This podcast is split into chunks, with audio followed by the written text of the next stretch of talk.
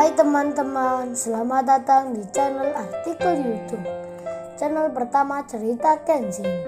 Kali ini admin upload lagi ya. Nah, terima kasih.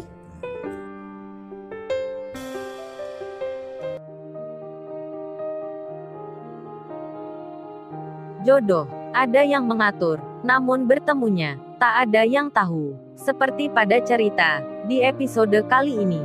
Inilah, kisah pemuda kaya, anak bos besar, pemilik, 73 perusahaan, yang menjadi cleaning service. Episode 100. Kenshin, yang hendak pulang itu, saat menuju terminal angkutan umum.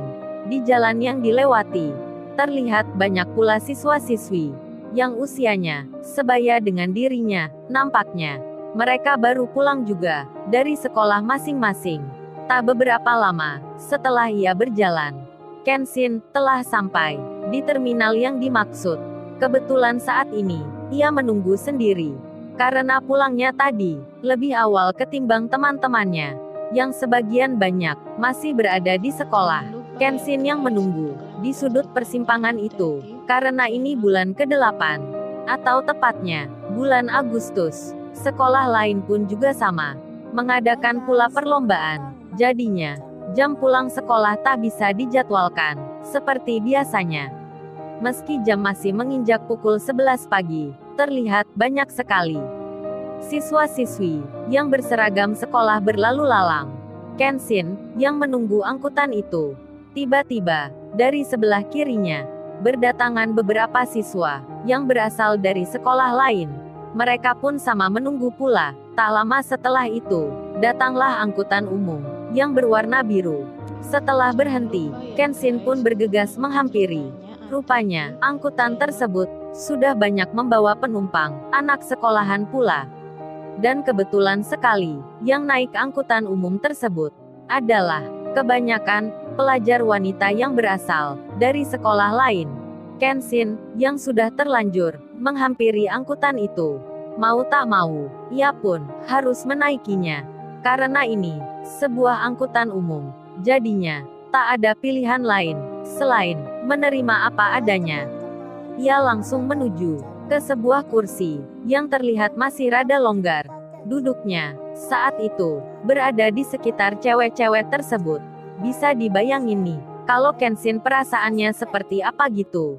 Lalu kenapa ya, kok dia pulangnya kagak dijemput?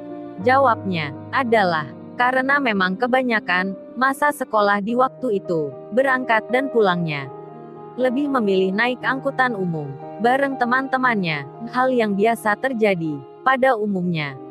Kemudian, terlihat Kenshin, pandangannya hanya tertuju ke arah bawah saja.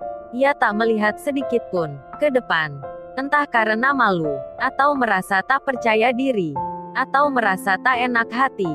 Terlihat ia hanya duduk dan terdiam. Lain Kenshin, lain pula, dengan kanan kirinya. Para pelajar wanita itu, mereka bicara penuh canda, sambil cerita, tentang masalah perlombaan yang ada di sekolah. Lalu, salah satu dari mereka, berkata, pada temannya, yang ada di situ pula. Kamu sih Kauri, kagak ikut lomba karaoke tadi. Kan kamu bisa nyanyi, suara kamu juga merdu, kayak Katy Perry, atau Maria Carey gitu. Pasti deh kamu menang. Lebih-lebih fans kamu semua, pasti pada mabuk kepayang, dengerin lu bernyanyi tadi. Semua pun langsung tertawa, melihat ke arah nama, yang baru disebut itu. Seorang wanita, yang memang, terlihat beda, dari di antara mereka semua. Dengan rambut yang agak memanjang sebahu, berkulit putih, berparas cantik. Dia adalah Kauri, yang masih bersekolah di waktu itu. Tempat duduknya pun, tepat berada, di depannya Kenshin, yang saat itu, belum saling mengenal. Karena suara yang ramai, beserta candaannya, Kenshin, terdorong pula, terpancing secara tiba-tiba. Ia melihat, menatap, memperhatikan sejenak, wanita yang ada di depannya itu. Begitu pula sebaliknya, mereka pun saling melihat, meskipun hanya hitungan detik. Suratan takdir yang terlahir, sama halnya seperti jodoh, takkan ada yang tahu kapan akan bertemu. Lalu, sebelum sampai di tempat tujuannya, Kenshin pun terlihat turun dari angkutan itu.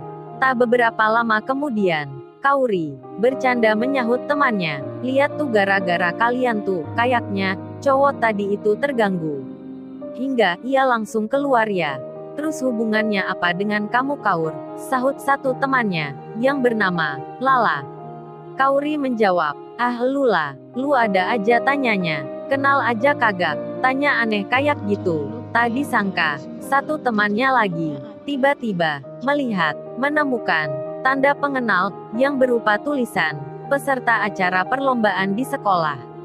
Tanda itu, terlindungi, dari plastik laminating, dengan tulisan berwarna merah, tertinggal di bangku kursi itu. Temannya pun, mengambilnya, lalu ia bilang, eh friends, coba lihat ini, kayaknya ini punya cowok itu ya. Semuanya, melihat, tertulis di dalamnya, nama sekolah, SMP 5, serta nama si pemiliknya. Kenshin, si Lala pun lagi-lagi bercanda. Kasihkan Kauri aja itu, dia kan tadi yang bilang, belum kenal namanya. Nih Kaur disimpan baik-baik ya, ucapnya. Kauri pun menjawab sambil tersenyum. Ada-ada aja Lula. Bisa aja lu ngomongnya. Lalu, dengan pelan-pelan, si Lala itu, menaruh tanda pengenal tersebut. Ke dalam saku tas kecil Kauri. Yang berwarna, merah muda. Tentu saja, tanpa sepengetahuan Kauri. Hal itu, dimaksudkan hanya sekedar bercanda pula. Setelah itu semua, beberapa hari pun terlewati. Bulan telah berganti, kenaikan kelas, bertambahnya usia telah terjadi. Tas sekolah di masa SMP telah tersimpan di dalam lemari Kauri. Kartu nama yang ada di dalamnya belum diketahui. Tujuh tahun telah berlalu, masa pun berganti, musim telah berubah. Entah itu sebuah takdir atau memang sebuah kebetulan. Lala, temannya itu, kini, kerjanya, sekantor dengan Kauri. Lalu, bagaimana kisah selanjutnya? Subscribe channel ini untuk episode berikutnya. Terima kasih.